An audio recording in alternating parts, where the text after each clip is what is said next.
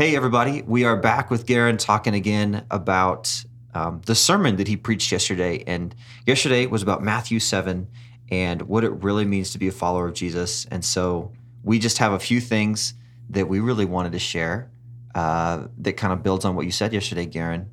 And so this is maybe one of the more important ones we'll ever do. Yeah. Because what's important. more important than knowing that you're secure in Jesus, right? Yeah. I'm with you, man. So the first thing, so our text was Matthew 7, it was 13 to, 15 to 23, I think. oh, was it 15? Yeah, I think. Well, 13 was the narrow gate. Oh, 13. Yep. Yeah. I was, I was paying attention. You were.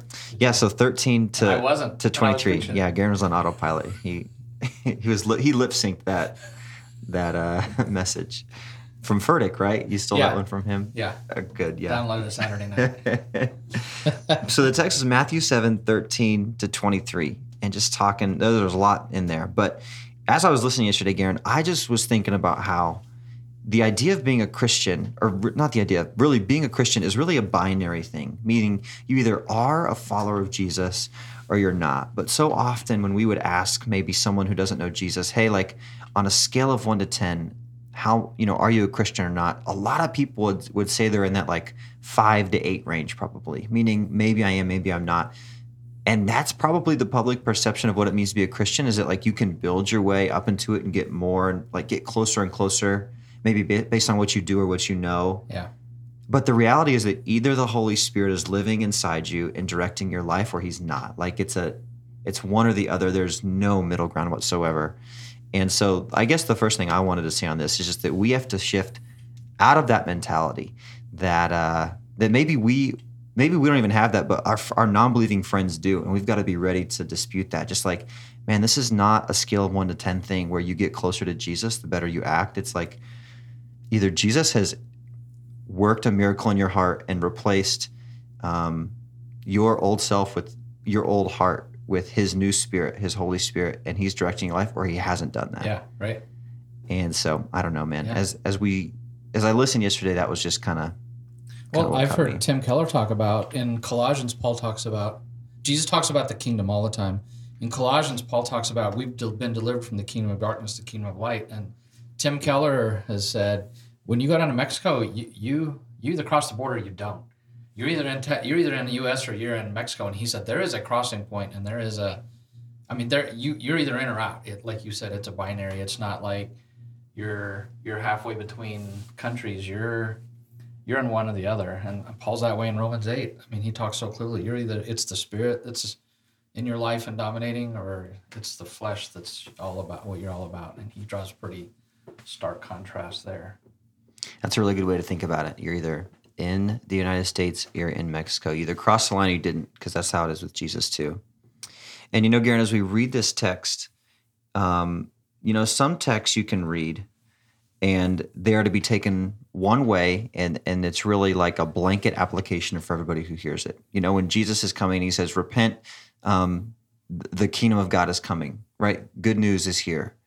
You know there's really one way to take that. It hits us all the same way with this text in matthew 7 you know you've kind of got to find yourself in the text a little bit because there is a spectrum here. We talked about this earlier because it's not like um, we all feel the same way. Some of us are going to read this and we're going to be worried that oh no you know i've been following jesus for 20 years but maybe i really am on that broad road. Yeah. like maybe i really do need to take a hard look.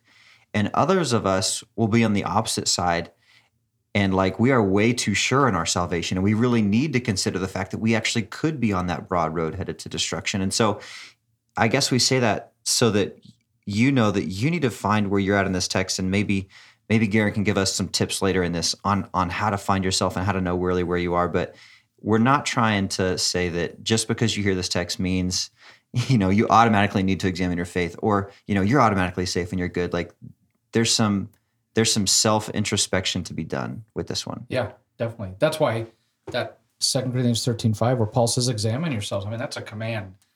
And as we were just talking before, every time I read that, I'm like, I've got, I stop, I ask some questions.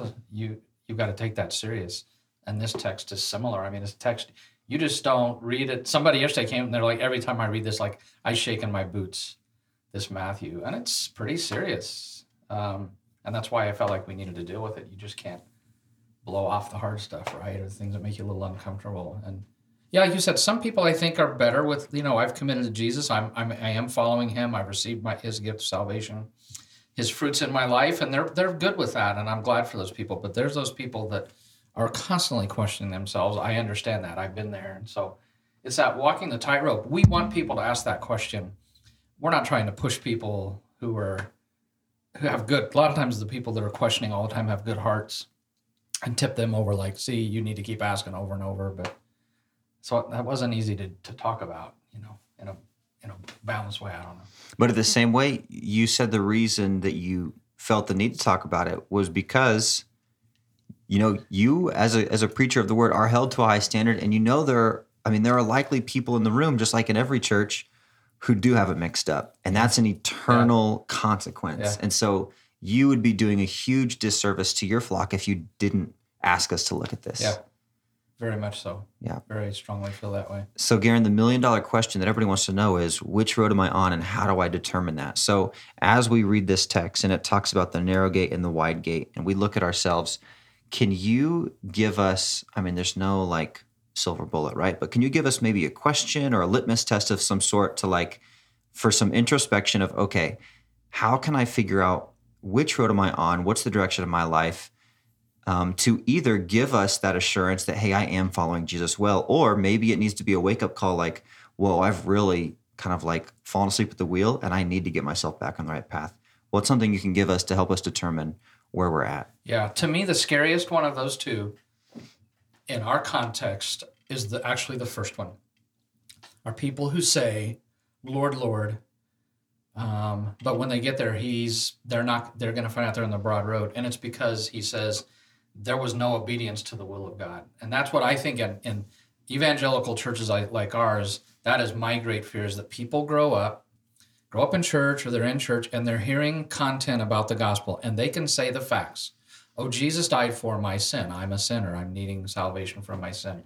That they know the facts. But that, that word faith or belief in the New Testament, um, and I'm going to do a sermon on this, but um, it, it's it's deeper than just knowledge, and that's why even that no no, it's more than knowledge. It's it's a word of not just I know facts, but this sense of of that thing has grabbed me in the gut. Like I don't just believe it. I I want to apply that to my life.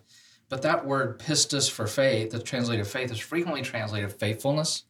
And inside of it is the idea of commitment. So it's the idea that to have saving faith in Jesus I don't just know the content of the gospel, it has grabbed my heart, and I have given my life to him as my savior and my lord.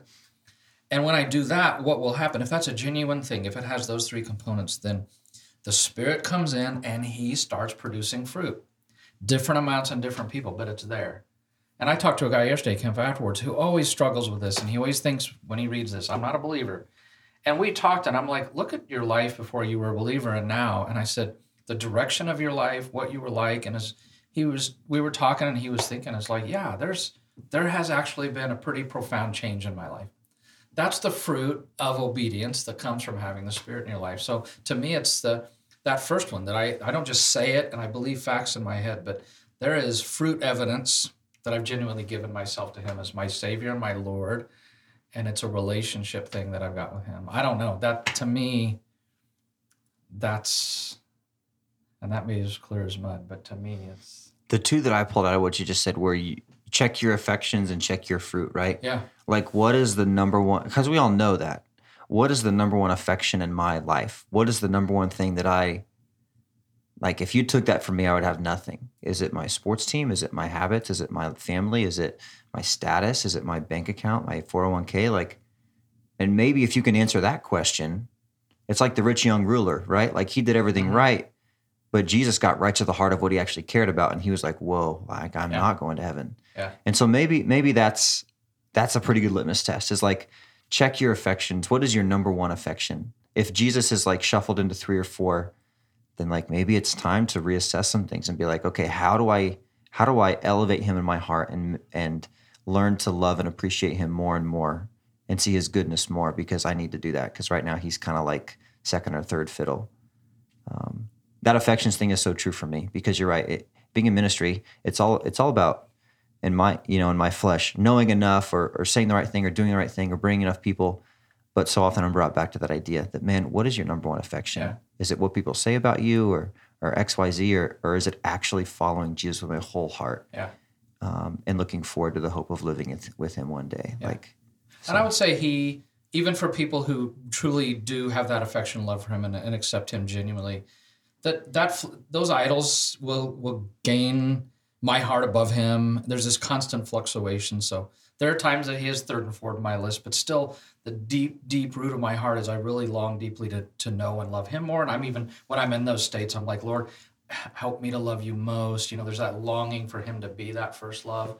People who don't know who it's just facts for them. Oh i can tell you he died for my sin. They don't care about that. They don't pray that like lord i'm not loving you first but i so long to. That to me that's that that my affections are in the right place. Maybe out of order right now but and then that the, the commitment that if you love something you give your life to it right and if you don't love it you don't and i wish we i'm just tired of like it's just that easy believism i know the facts no life change and and you you know you look at people and you're like they don't love like it, it's just it, it's like they don't love God. It just you can't. It's like there's It's like somebody who gets married but still spends every night with their buddies out at the bar, right? Yeah. Like it's nothing's changed in you. You're not really married. yeah You know, like Right. on a piece of paper you might be, right.